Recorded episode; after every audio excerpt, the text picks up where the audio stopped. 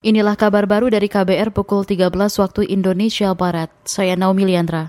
Badan Pusat Statistik BPS mencatat kenaikan harga sejumlah komoditas sebagai penyumbang utama kenaikan indeks perkembangan harga IPH pada Juni. Direktur Statistik Harga BPS Windiarso Putranto menjelaskan, penyumbang inflasi Juni di antaranya daging ayam ras, cabai merah, dan cabai rawit.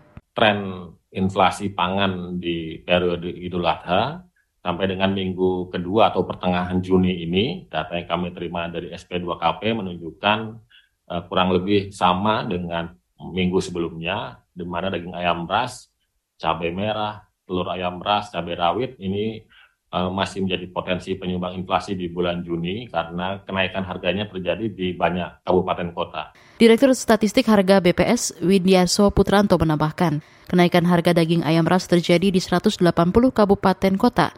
Harga cabai merah dan telur ayam ras naik di lebih 110 kabupaten kota dan harga cabai rawit naik lebih seratusan kabupaten kota.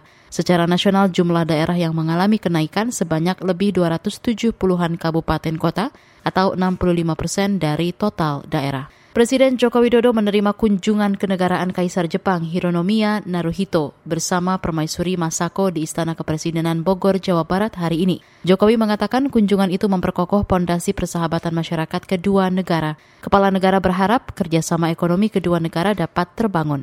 Fondasi kokoh seperti ini diperlukan bagi pengembangan kemitraan strategis dua negara kita ke depannya, terutama di bidang ekonomi. Presiden Jokowi menambahkan persahabatan antara masyarakat Jepang dan Indonesia penting untuk terus disamai di tengah berbagai tantangan yang dialami dunia saat ini. Beralih ke informasi hukum, Komisi Pemberantasan Korupsi KPK memeriksa Menteri Pertanian Syahrul Yasin Limpo terkait penyelidikan dugaan kasus korupsi di kementeriannya. Syahrul tiba pukul 9.50 pagi. Juru bicara KPK Ali Fikri mengatakan ini merupakan pemanggilan ketiga terhadap politisi nasional Demokrat itu. Namun yang bersangkutan mangkir pada dua panggilan sebelumnya karena ada kegiatan di luar negeri. KPK belum merinci materi pemeriksaan mentan, lembaga anti rasuah yang juga belum menetapkan tersangka dalam kasus ini.